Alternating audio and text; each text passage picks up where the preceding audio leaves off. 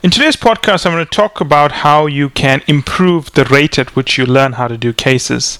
So, um, I've never covered this topic before in a podcast. I've covered allied topics, but this should be something new. And it comes out of a discussion I've had with a Nigerian client about how he can improve the rate at which he learns case technique prior to the calls we have where we practice how to apply those techniques. And um, the kind of discussion we had went something along the lines of this, where we were talking about food actually, and he was telling me about his favorite dish, something called jollof rice, which is for those of you wondering what jollof rice is, is it's similar to paella, similar to biryani, the um, Indian dish mixed with vegetables and rice and meat and so on, and you know paella, which is a derivative of that. The point I was trying to explain to this candidate in a in a in a format you would understand is I pointed out to him that imagine that his mother was trying to teach him how to do this, right? She had two ways to do it. One is she could call him on the phone and explain to him how to do it, which means he'd have to take a lot of note, uh, notes, ask a lot of clarifying questions, and obviously he's got to make sure that she that she understands his weaknesses in terms of how to cook and then explains all the little steps required. Or the other technique is he could just watch his mother cook and replicate the technique.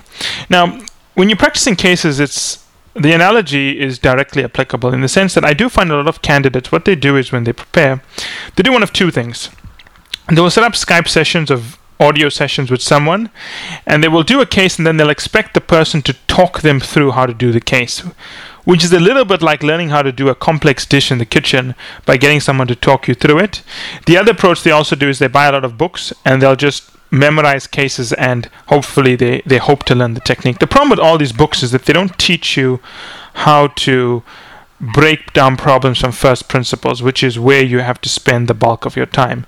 You need to learn how to break down problems from first principles. And books tend to focus heavily on frameworks, heavily on technique, but not how to develop the technique, right? So when you are practicing cases, what I advise you to do is this if you really want to get your learning up to a very advanced level, even if you're dealing with a colleague or you're dealing with uh, an ex-consultant or a con- current current consultant, sorry, what you should do is don't just get them to talk you through how to do the case.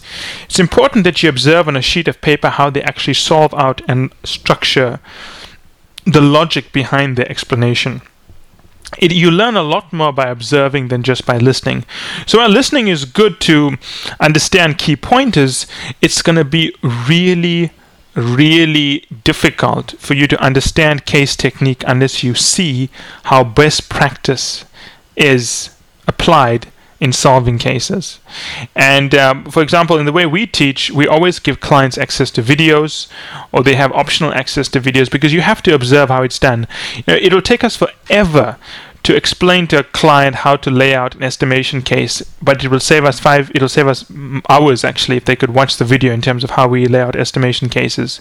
Now, it doesn't mean you have to watch videos to prepare, but what it does mean that when you are practicing with people, and especially when you're learning, make sure you get someone experienced to not just talk you through how they'll solve the case, but also show you on a piece of paper how they'd lay out their thinking and they lay out their structuring. Believe me, if you can get to that point of watching how someone lays it out, you'd learn far more.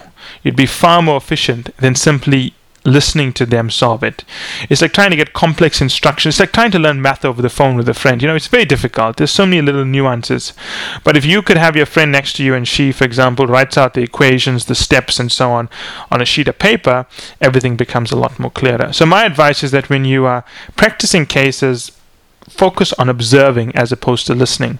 And if you're in a position whereby you have to listen versus observing, maybe you're in a country where there's uh, very few people to practice with, always get an experienced person you practice with to send you a photograph of their calculations and layout. You'd be shocked at the things that you are not getting from the verbal description.